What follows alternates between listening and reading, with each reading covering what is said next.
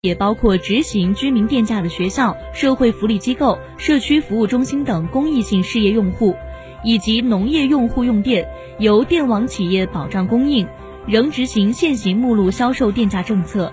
改革实施后，居民、农业用户将和以往一样购电用电，方式没有改变，电价水平也保持不变。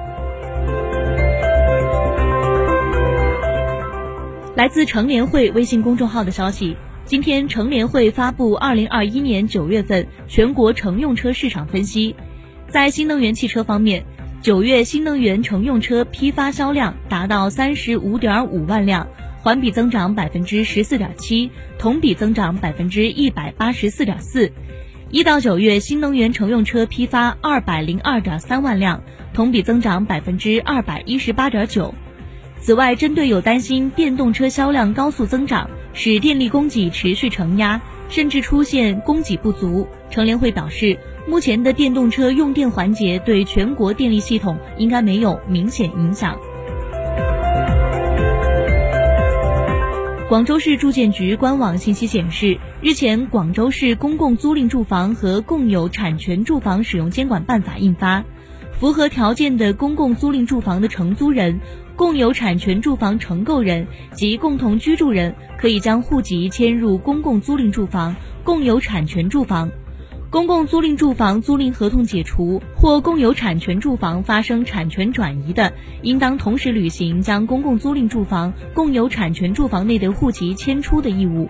无处落户的，迁至区政府公共集体户口。与此同时，广州市住建局在官网对住建局在官网对上述通知进行了解读。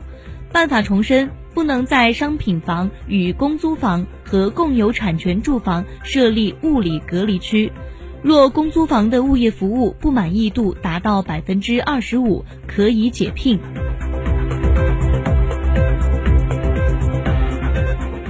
昨天早上的七点左右，平山县敬业集团一辆核载五十五人、实载五十一人的通勤大巴车，在王母桥落水，事故共造成十四人死亡。目前肇事司机已被公安机关依法控制，事故原因正在调查之中。